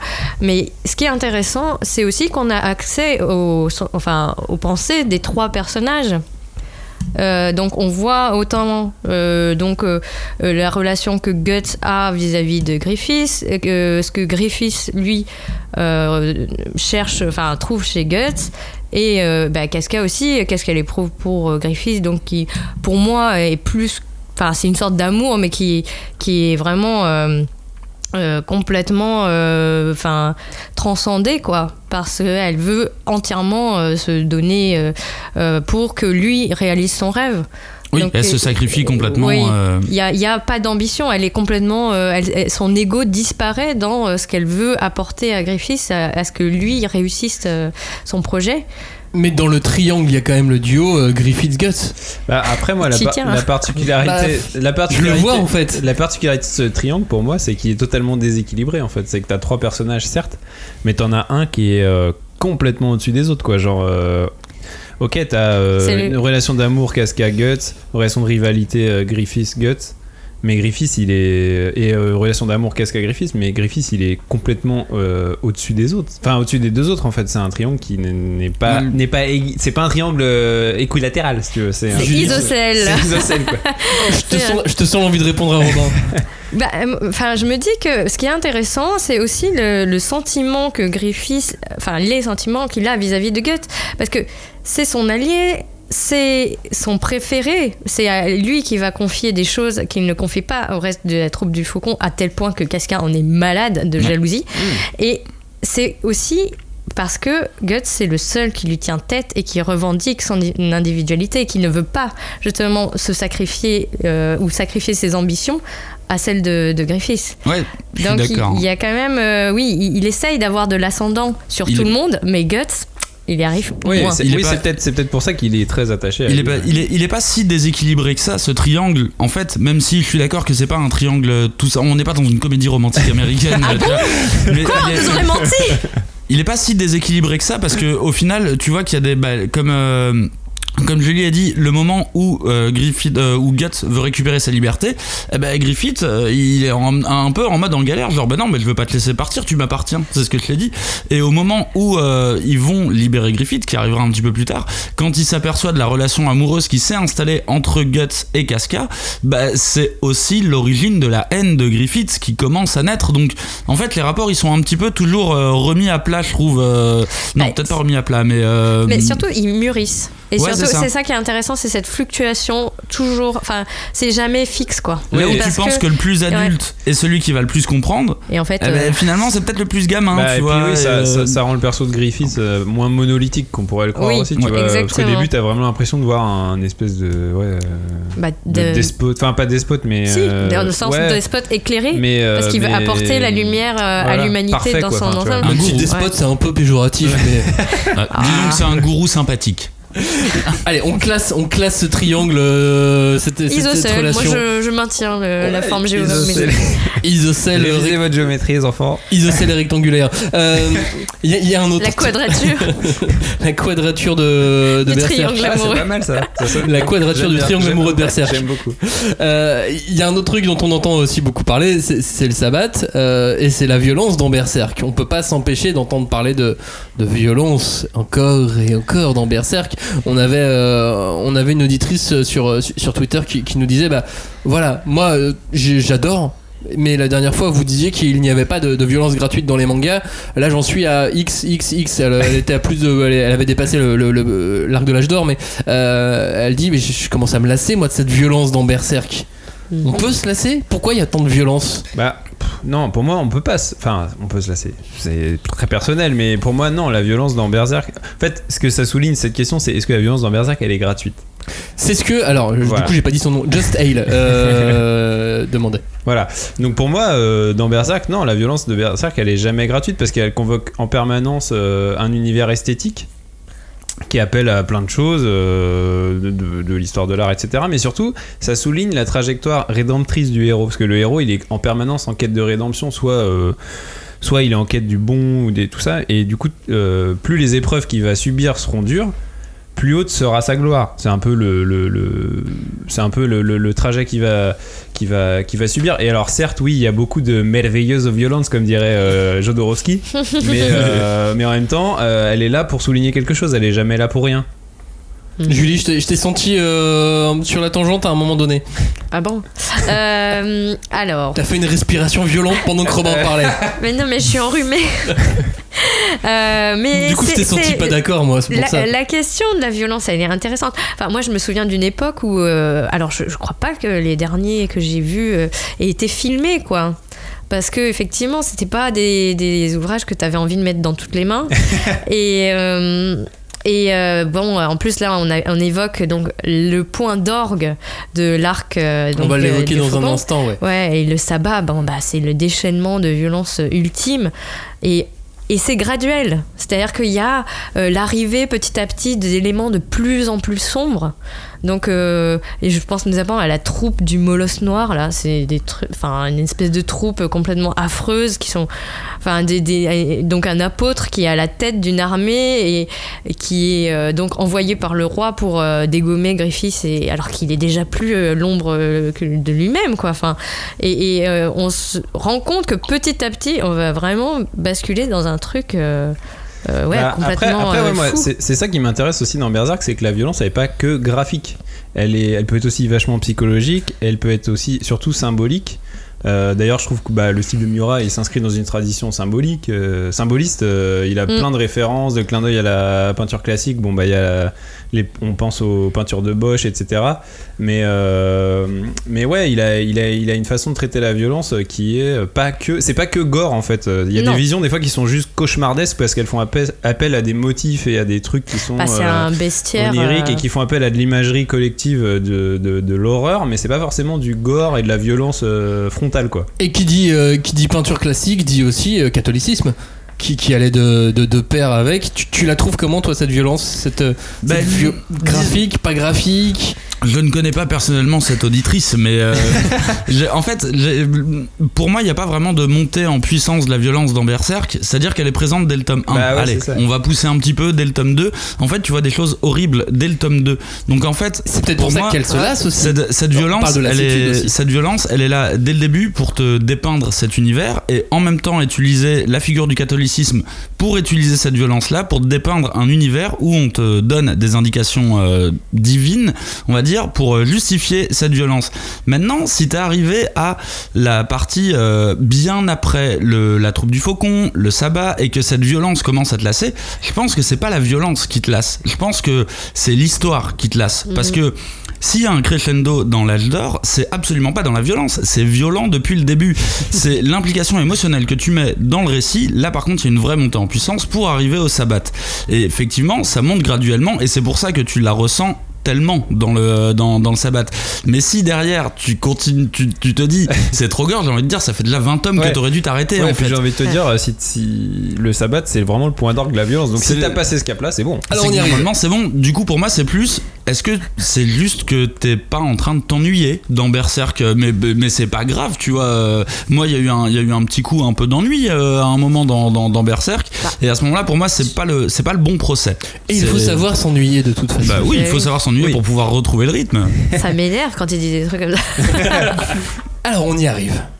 On y arrive. On entend souvent parler de ce sabbat dans Berserk. Mais qu'est-ce que c'est que Mais qu'est-ce que c'est Cagnard, qu'est-ce que c'est Euh, On parle de violence, on parle de sabbat. Tu, tu es l'homme de la situation. Je suis l'homme du sabbat, comme on m'appelle dans les contrées de la rue. Euh, le sabbat, c'est vraiment ce qui conclut. Bon, on va de toute façon, on va pas prendre les auditeurs pour des abrutis. Hein. Ceux qui nous écoutent jusque-là, c'est qu'ils l'ont lu, je pense. Mais c'est vraiment ce qu'on pourrait appeler le point d'orgue de, euh, de, la, de, la, de la fin du cycle de la troupe du faucon. Et c'est euh, pour moi le moment où euh, on fait vraiment basculer le récit. Et c'est le moment où euh, tous les personnages vont basculer dans leur propre folie en fait. Où là le, récit va prendre une autre dimension parce que tout ce que Miura s'est évertué à te construire dans cette, dans cette construction de la troupe du faucon que je trouve un petit peu shonen, eh ben, il va s'évertuer à tout défoncer, à vraiment tout casser et à faire en sorte que tous les personnages les trois personnages principaux, Griffith, Guts et, euh, et, euh, Casca. Casca, sombrent dans la folie. Et le lecteur va être pris par la main aussi, vient avec nous dans cette folie. Alors tu m'as transmis trois titres euh, qui correspondent aux, aux Ah, trois alors, attends, personnages. merde. il faut que je retrouve les, faut que je retrouve les titres. Alors non, mais moi je te les donne. Moi, tu, tu me les as donnés, je, je- je les ai notés. Vas-y, vas-y, balance. Alors, donc t'as la rage de Guts.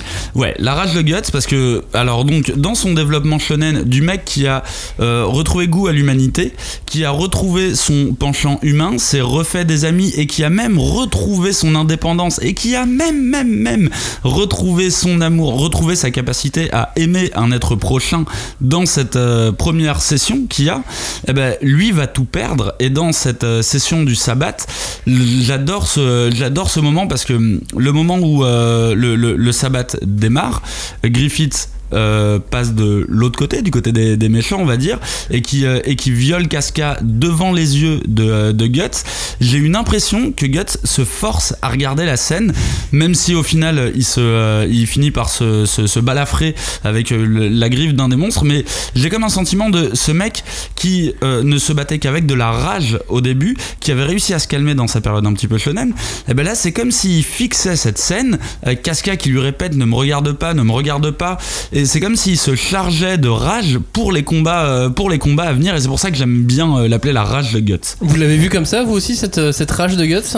Bah, c'est plutôt une rage impuissante, quoi. Enfin, parce que bah, c'est le moment, effectivement, où c'est charnière et surtout, bah. euh, euh, oui, est-ce qu'on peut le dire euh, En gros, il y a un énorme sacrifice de, de, de Griffiths pour, euh, voilà, euh, pour pouvoir continuer.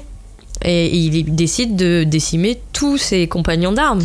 Et Bah, même les plus proches, ouais, qui je pense sont que- Guts et Casca. Je pense que le fait de, de, de- de regarder cette scène, c'est la- c'est le, c'est le seul pouvoir que Guts il a sur cette Ouais. scène en fait. Et c'est pour ça que je trouve qu'il se il est gorge vraiment, du truc. voilà, il est euh, vraiment dans une situation d'impuissance totale où le seul, Ouais. la, le seul, le- le- le- le- la seule, euh, infi- euh, comment dire, la seule poussière de pouvoir qu'il a, c'est de pouvoir regarder quoi. Et Bah, il Après, peut pas s'en empêcher quoi. Il y a aussi euh, le fait que, bah, c'est, on avait peut-être parlé, lui, il- euh, on avait parlé, lui, il, il a été aussi euh, victime d'un viol. Et je pense qu'il y a, il y a ce Qu'il y a un phénomène. euh, miroir possible. oui, qu'il y a un miroir et surtout le, le côté où tu sais, t'es tétanisé. Là, parfois, pour, euh, il y a, il y a, ton corps ne réagit plus à aucun stimulus. Donc, Bah, là, euh, il essaye de réagir pour le Ouais, coup. ouais. euh, Il Mais essaye de alors, toutes ses forces ça euh, peut, de ça peut réagir. être, Je euh, ça peut être Ouais. aussi euh, bon, une, une attirance morbide aussi pour euh, ça, ça- Ouais. ça arrive à tout le monde. Tout mais je est dire- possible, Mais ouais. je pense que Cagnard euh, est dans le vrai dans le sens où il se gorge de violence en fait. Enfin, je veux dire, il se gorge de haine, De- de, violence ouais. de la scène qu'il est en train de voir Enfin, il pour se se dire coupe le tout ce que je vois, Ouais. tout ce que je vois, toute cette violence que je vois, je vais m'en servir plus tard pour me venger. Tu vois, il y a un truc. Et cette euh, rage était son moteur au début du récit. Et là, c'est Ouais. comme s'il s'en chargeait pour les combats à venir. Et euh, sans spoiler la suite, mais l'armure du berserk demande et fait plonger euh, rage, Guts évidemment. dans la folie Ouais. euh, aussi, quoi. Face à la rage, on a aussi la trahison de Griffith, Cagnard. On a, ouais, ce que j'ai appelé la trahison de Griffith. J'aurais pu trouver un meilleur titre euh, d'ailleurs. Et La euh, félonie, la félonie. Pardon. la félonie. La félonie, ça donne un côté un peu plus chevaleresque, j'aime bien. Sinon, tu le fais en anglais. Dans tous les cas, en anglais, ça a l'air plus Ouais, cool. Euh, félonie Felony. Felony. Ça Je ne existe, sais pas. C'est vrai que Griffith ça fait anglais en même temps. Et euh, donc bah, deuxième point de, de, de- de folie alors qui arrive en fait qui démarre, qui lance euh, le, le sabbat, c'est Griffith qui euh, il a il a perdu euh, toute sa troupe, il a il a subi un an de torture euh, dans un donjon avec un mec complètement taré et bah, je pense que pendant cette période dans le donjon, ça l'a poussé vers la folie. Et euh, bah, ce qu'il fait, ça prouve qu'il abandonne toute rationalité. Il abandonne tous ses amis juste pour euh, bah, retrouver sa gloire passée et euh, accéder à ce niveau, euh, à ce niveau euh, de, de Dieu, on va dire euh, Ah bah, c'est- vraiment. Oui. Oui, c'est même pas sa gloire passée, c'est qu'il accède à un niveau encore supérieur. Ouais, à c'est encore supérieur. Là où, euh, bah, c'est pour ça que je le mets quand même en opposition avec Guts, où Guts, a, tout son trajet euh, correspondait à redevenir humain. Lui, Griffith, t'as t'as l'impression que Oui. bah, ça démarre avec est-ce que je pourrais pas retrouver ma gloire passée ou et finalement est-ce que je, Je peux pas devenir un dieu? dieu Et ce que j'adore dans cette scène, c'est que Donc, mieux que ma gloire passée. quoi. Ouais, mieux, et je, je passe et, en- et je vais enfin être adoré de tout le monde. Donc encore wink wink, clin d'œil euh, à l'amour et tout. Et j'adore le, comportement qu'il a, qui est en totale opposition avec Guts, qui, euh, qui, qui, qui, est dans la folie totale, qui se, qui se mutile lui-même. Griffith, il, il- regarde toute cette scène hyper froidement, alors qu'il voit vraiment tout ce qui est en train de se passer, tout ce que ça convoque. C'est comme s'il appréciait chaque petit instant de ce qui se passe et que chaque petit instant le faisait passer de l'autre côté. Est-ce que c'est pas juste, euh, juste qu'il que il s'est placé au-dessus, Bah évidemment. qu'il a accepté que de toute façon, tout ce qui allait se passer maintenant, c'était des, des affaires de mortels Ouais, et puis c'est, il que a lui accepté. maintenant euh, est au-dessus et, et- que il a atteint tout ça, tout ça va lui faire atteindre ce statut de dieu et que maintenant il est au-dessus de tout ça. Ouais, et puis surtout, il a subi pour en arriver là, parce qu'au final, euh, le sabbat, c'est la conclusion de- du, du- du seul moment où Griffith est vraiment, vraiment en difficulté. Quoi. Griffith, c'est un personnage qui est très euh, solaire, qui est très Ouais. puissant et tout. Et en fait, avant le sabbat, c'est justement quand il est torturé et tout, et donc est, euh, le personnage souffre euh, infiniment avant de, de pouvoir accéder à ça. Donc en fait, le mec, il est dans un. Bah la souffrance l'a probablement Voilà, il a, il totalement a- asséché il quoi. a tout donné, et puis pour euh, finalement accéder à ça, quoi. Et il y a le troisième personnage, Cagnard. C'est Casca, l'abandon de Casca. Ouais, je préfère ce titre. J'aime bien celui-ci. Et euh, qui, euh, alors c'est un, personnage qui est assez intéressant euh, pendant le sabbat parce qu'on sait qu'elle a pas la, puissance d'un Guts qui déjà galère à s'en sortir pendant le sabbat. Et pour moi, c'est un des personnages qui subit le plus parce que elle, comme les autres, voit ses proches mourir et vraiment dans d'atroces souffrances avec des, visions horrifiques maximum. Et en plus, elle va, euh, elle va subir. euh, c'est pas l'humiliation euh, l'humiliation extrême mais euh, elle va elle va euh, elle va quand même comment dire c'est la première c'est le premier personnage qui va être en contact direct avec Griffith maintenant qu'il est passé du côté des démons. Et en plus Griffith va la va la violer devant les yeux de son euh, bah, de Copain. son copain. Je sais pas si on appelle ça comme ça entre chevaliers. je, je sais pas entre chevalier et chevalière je, je ne sais pas. Et, euh, et c'est bah, c'est un personnage qui lui aussi sombre dans une certaine folie vu que juste après on va s'apercevoir qu'elle va revenir à l'état de à l'état d'enfant. Et c'est comme si euh, on avait euh, euh, toute forme de vie en elle toute forme de, volonté de, vivre.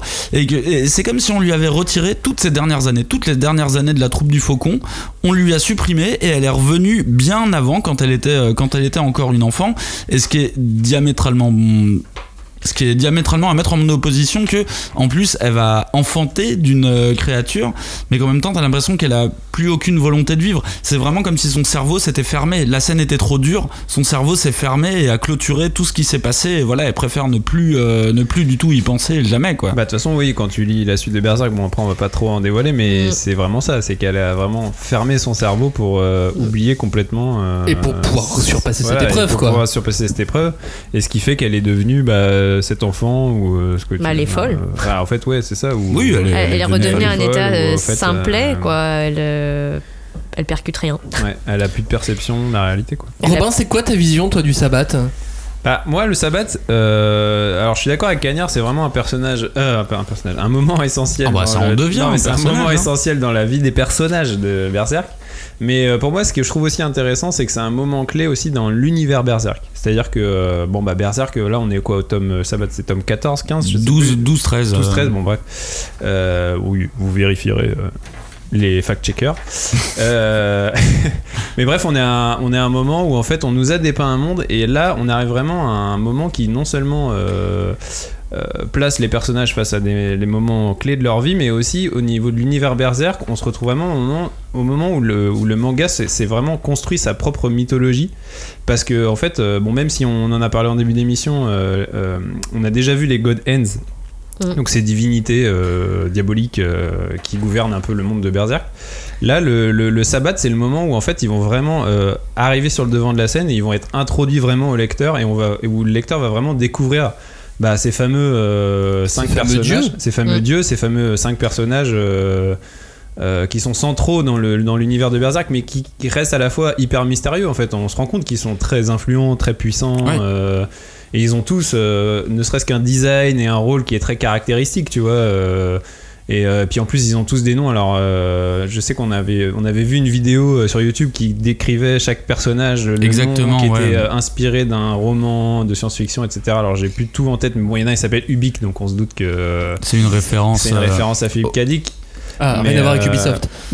non c'est pas Ubisoft Ubisoft mais euh, je me rappelle plus exactement tous les autres mais bon on vous mettra euh, le lien vers la fameuse vidéo il y a plein de il y a plein de références mais en Ouais, bref il y a ouais. plein- il y a plein il y a plein de références et il y a surtout en fait le moment où voilà ce monde euh, devient vraiment euh, commence à avoir une espèce de réalité euh, je dirais pas concrète c'est un peu euh, abusé Si, c'est ça. Je pense mais que bon, si, en il y tout a cas- ça. en tout cas, Il y a une autre en tout dimension. cas, il y a, il y a plein d'autres dimensions, il n'y en a même Ouais. pas qu'une. Il y en a, il y a Oui, le monde des démons, il y a le monde euh, astral, il y a le monde des humains, il y a le monde de, de Dieu. Enfin, bon, il y a, il y a, il y a mais c'est là où les God's End deviennent tangibles là où on les a vus en toile de ça. fond jusqu'au Et, début et c'est le moment où Berserk devient vraiment un- une, une œuvre mythologique, quoi. C'est-à-dire Mm. qu'il y a une mythologie qui est propre à Berserk, qui n'est propre qu'à elle-même, quoi. Et c'est une, c'est une œuvre qui est assez rare à ce niveau-là, quoi. Et qui passe notamment par, euh, par ce, cette- ce passage du, sabbat.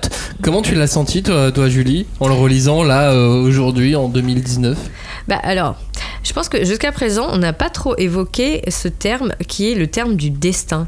Parce que euh, finalement, quand tu parles des God Hands, tu te rends compte à quel point finalement l'univers de Berserk est aussi euh, comment va, enfin il y a un, rail. Donc comme dans les tragédies, tu sais que ça va vers quelque part et et tu sais pas où, mais tu sais que ça va pas forcément bien se terminer. Et il y a ce, ce fil euh, du, du destin qui là est en plus, euh, comment dire, euh, vraiment euh, sous-tendu euh, dès le départ, dès les premiers volumes avec l'histoire de la Béhérite. On sait que plusieurs fois Griffith perd sa Béhérite qui le destine à devenir un dieu et enfin une divinité euh, maléfique et que, que de toute façon c'est fatal c'est il n'y a rien c'est inéluctable. Donc ça va se pa- passer comme ça ça ne peut pas ne pas se passer comme ça et, et on se rend compte à quel point oui là l'opposition c'est pas seulement le chevalier noir le chevalier blanc c'est également l'homme versus Dieu quoi donc étant donné que bah, c'est Guts qui se retrouve dans la position de, de l'humain qui va devoir lutter de toutes ses forces contre quelque chose qui est irrépressible et qui va le broyer comme Casca a été broyé par ce sabbat parce que oui, on disait, elle a eu euh, sa, sa, sa conscience qui s'est complètement fermée, mais c'est sa personnalité en fait qui a été réduite en poudre. Enfin, il n'y a pas d'autre mot. Surtout maintenant, euh, enfin, on peut pas non plus euh, spoiler ce qui se passe, mais enfin, le tome 40 est, il entre en résonance terrible avec ces Avec épisodes. ouais. Mm, mm. Et, et en plus, il apporte certaines clés et, et c'est, vraiment incroyable. Enfin, pour, pour moi, je trouve que enfin, l'auteur, qu'il ait réussi ça. De- voilà, il y a un truc qui se passe entre le tome donc 12 et 14 et vous le retrouvez tome 40. C'est quand même euh, un tour de force quoi. Cagnard, tu, tu le vois pas comme ça, toi, cette partie de, de destinée, de, de rail Bah, euh, si, si, si, justement, je trouve que ça, ça- je trouve que c'est euh, justement très vrai et euh, ça se caractérise beaucoup par le personnage de Papy Squelette. Je sais plus comment il s'appelle. Chevalier Il squelette. il- il Ouais, l'appelle le- Papy Squelette, Guts. C'est pas Skull Rider, un truc ouais, en anglais, je sais plus comment c'est, mais. euh, je crois que c'est sa première apparition pendant le sabbat ou il est déjà apparu Juste avant. Ah, il, est- il apparaît- apparaît Juste juste avant. avant. Ah oui, c'est vrai qu'il sauve euh, Pimpin euh, juste avant. Papy Squelette Rickert. Pimpin et de, de quoi on parle? Ouais, excusez-moi, j'adore, j'aime lire. Et tu, tu vois que euh, au moment du sabbat, déjà, là, le, le personnage qui met un terme à tout ça, bon, bah, c'est Papy Squelette, je vais rester sur Papy Squelette. Et non, euh, surtout, il était en couve de Okapi. euh, les os, le calcium, c'est la vie. Et, euh, et justement, c'est un personnage très énigmatique et qui parle beaucoup en termes de destinée et qui explique très clairement Ah, surtout, oui. les rouages du destin sont déjà en marche. L'histoire se répète. Je suis là, c'est pas pour rien. En fait, si, justement, il est là pour changer la destinée. Et je l'avais lu euh, sur une certaine analyse de Berserk euh, que j'avais lu sur internet que il y avait beaucoup de personnes qui disaient que Papy Squelette c'était un peu le, le- le Deus ex machina de, de- de l'histoire parce qu'il en connaît déjà les ficelles, mais aussi que ça serait un équivalent de Miura dans l'histoire Ouais. parce qu'il connaît déjà Ah bah oui, l'histoire. il sait ce qui va se euh, passer. Et si c'était Guts qui traversait le temps Bah mais ouais, alors, moi j'adore cette idée-là. Moi, je pensais, moi, je pensais à ça aussi. euh, Sauf qu'ils oh, ont précisé que c'était un roi de- d'une ancienne époque. Oui, il y a une euh, histoire de légende. Ouais, mais bon. de qui remontait civilisation, dans le euh, temps pour enfouie. devenir roi, Non, mais, puis tu sais, mais revenir. exactement, en fait, t'es sur plusieurs plans d'existence. Donc, en fait, tout Donc, est c'est possible. Mais c'est vrai que oui, on a tous pensé à est-ce que c'est pour être Guts. Mais je pense qu'effectivement, l'analyse du fait que. euh, Enfin, la mise en abîme du fait que c'est un peu l'auteur qui se met en scène quelque part pour. euh, genre, il, il se met en personnage euh, un peu, euh, tu vois, euh, omni- omniscient. Ouais, omnipotent. euh, euh, capable, qui connaît et la encore. vérité et tout ça, et qui a des pouvoirs de ouf, parce que je me rappelle que le papy il- squelette là en question, il, il peut découper la réalité, genre Ouais, il brise les dimensions, ouais. et il ouvre Ouais. une dimension, tu vois, genre bon, Et j'aime quel personnage est capable de ça Mais j'aime bien cette idée que ce moment qui est horrible pour le lecteur, parce que mine de rien, le sabbat à lire, c'est Ah, c'est horrible. Eh hein. ben, c'est l'auteur qui vient te libérer Oui, de oui, ça, tu vois, qui vient te libérer. il y a- il y a- il y a un truc. Il y a un parallèle, méta un peu intéressant. Julie, pour conclure sur Papy Squelette. Euh, ah bah du coup j'étais partie sur autre chose mais non moi j'aime bien le fait qu'il soit effectivement euh, il parle toujours par euh, par métaphore Ouais. par, par- on- on- on- il parle il est complètement cryptique et euh, et non il y a, il y a- comment dire tu m'as tu m'as lancé tout à l'heure plutôt sur euh, voilà le fait que j'avais relu ce passage et surtout j'ai relu le passage donc après MeToo et euh, enfin la vague de hashtag MeToo et tout et c'est vrai que ça prend encore une autre dimension, enfin une autre. euh, euh, comment dire euh, résonance quoi parce que c'est vraiment euh, enfin ça, ça s'étale quand même sur presque deux volumes enfin en tout cas un volume c'est sûr. De, et de, de, de- c'est- vraiment éprouvant et, et bah je sais pas j'étais un peu comment dire je me demandais si c'était bien de, de, de voir en fait quand même le, c'est- c'est le- le- le- à quel point euh, le personnage de Casca qui est quand même le personnage qui apporte l'empathie dans l'univers de Berserk est euh, mais souillé et vraiment euh, ramené Détruit, mais bah, détruit, ouais plus bactère et pff, c'est, Bah- ça fait un- vraiment vraiment mal au cœur quoi comme tu dis enfin Ouais, euh, mais je pense qu'une que c'est- hâte c'est qu'il faut vraiment sortir de, Je de pense ça. que d'une, c'est le but. ouais Et, et de Mm. deux, euh, est-ce que comment c'est utile, de quelle manière ça sert? Et On le saura qu'à la fin, malheureusement. lisez les 40 C'est- tomes non, mais voilà, Bah, en, fait, en fait, en plus, bah, du coup, tu disais euh, relire ça après euh, MeToo et tout, mais en fait, c'est. MeToo et tout. Non, mais bref, c'est euh, c'est euh, c'est vrai que, comme dit Max, c'est un, un, un moment qui est traumatique pour tout le monde, pour Ouais. le Mm. lecteur aussi. Je veux dire, c'est pas. c'est à aucun moment il y a un équivoque. Tu peux pas du tout ressentir euh, la moindre. Enfin, c'est ce que tu vois, ce qui est décrit est, euh, est euh, traumatique. C'est pour, Oui. pour le lecteur, pour tout le monde, quoi. Donc du coup, il y a, y a aucune aucune ambiguïté à ce niveau-là. Donc euh, Mm. et, et après, ça ça aussi lance l'arc suivant et tout ce qui va être la mission de Guts dans le futur, ça va être quand même de de redonner, de permettre à Cascade de, de- de sur- surpasser ce traumatisme. En quelques mots, pour conclure cette émission sur Berserk et sur ce premier arc de Berserk, est-ce que vous comprenez les, les agissements de tous les personnages? Est-ce que vous avez de l'empathie pour eux? Julie Bah, enfin, alors je sais que les, les deux autres ils sont pas d'accord, mais euh, moi, j'ai- enfin, de j'ai quand même. quelques euh, mots, chacun son tour. j'ai j'ai vraiment du mal parce que hum, comme on l'a dit voilà il, euh, sacrifie tout à son ambition pour devenir euh, voilà euh, pour avoir suffisamment de pouvoir pour réaliser ses, projets et c'est quand même donc la force d'un dieu dont il a besoin pour réaliser ses, rêves et il se fait prendre à son propre jeu. C'est-à-dire, c'est le moment où il éprouve le plus de jalousie, les trucs les plus vraiment humains, les plus bas, que il se retrouve, voilà, à, basculer, quoi. Donc, euh, je sais pas, il y a quelque chose chez Griffiths que je j'arrive pas à, à saisir. Et moi, je pense que c'est vraiment un personnage qui, qui manque d'amour qui n'en éprouve pas et qui le confond vraiment avec son ambition et il pense que c'est c'est de l'amour voilà qu'il veut, veut apporter euh, à l'en- à l'ensemble des humains mais je- pour moi c'est c'est pas enfin c'est c'est une définition qui est peut-être un peu erronée quoi Robin, en quelques mots, est-ce que tu les comprends? Est-ce que tu as de l'empathie pour eux? Bah. euh, c'est compliqué parce que euh, bon. euh, J'ai dit en quelques mots. euh, L'âge d'or, ça, ça a vraiment bah, introduit, euh, on a dit, euh, les personnages principaux de Berserk. Moi, je disais, ça a introduit aussi l'univers Berserk. Ça l'a, mis en place vraiment euh, de façon concrète. Et, et en fait, je trouve que moi, passer cette, cet arc-là, ça, ça, ça, ça- plonge la série vers un truc. Justement, tu parlais tout à l'heure de rivalité. Griffiths Berserk et je trouve que en fait c'est après cette, cet arc là que du coup ça ça, ça apparaît on a vraiment euh, bah, le chevalier noir le chevalier blanc et il y a que euh, une fois passé euh, cet arc de l'âge d'or et du sabbat que tu es capable de dire que Griffiths Griffiths c'est vraiment le salopard de l'histoire. Parce que les, les gens du monde de Berserk ne le savent pas. Pour eux Griffiths c'est un libérateur un sauveur et euh, il y a que toi parce que tu as vécu ces événements en tant que lecteur tu es capable de dire que c'est Gus le gentil et c'est Griffiths le méchant quoi. Cagnard, pour terminer cette émission, en quelques mots. En quelques mots, En moi je trouve que mots. le- au, au moment, euh, au moment du sabbat, bah, tous les persos sont euh, assez fidèles à, à eux-mêmes. Ils vivent tous leur euh, rise and fall, leur Tony Montana, on va dire, du, du- du- du manga. On, on va s'intéresser beaucoup plus rapidement à Griffith parce que c'est celui qui porte le plus à, à questionnement.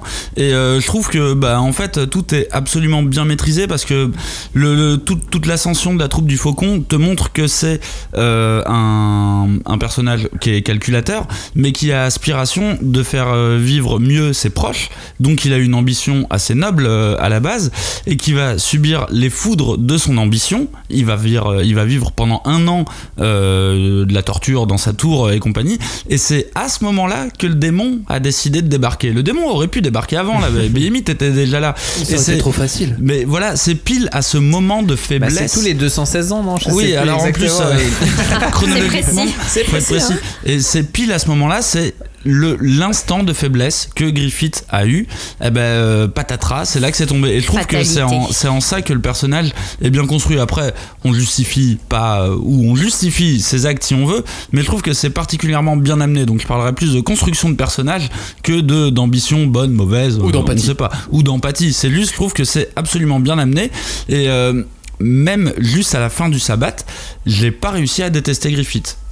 C'était une émission sur Berserk. Première partie, l'âge d'or. Ça veut dire qu'il y aura une. Deuxième, Deuxième partie, partie. voire une troisième, on ne sait pas. Vous arrivez à suivre cette émission, je suis très fier de vous. Merci de nous avoir écoutés, n'hésitez pas à réagir. Hashtag 5DC, la 5ème de couvre.fr. Hashtag 5DC, le groupe de débat autour du manga, c'est sur Facebook. Hashtag 5DC sur Twitter. Euh, et puis sur YouTube, le hashtag 5DC, il fonctionne aussi. Oui, Merci de nous avoir écoutés. À très bientôt. Salut, ciao. Salut. Libérez Griffith. Ouais.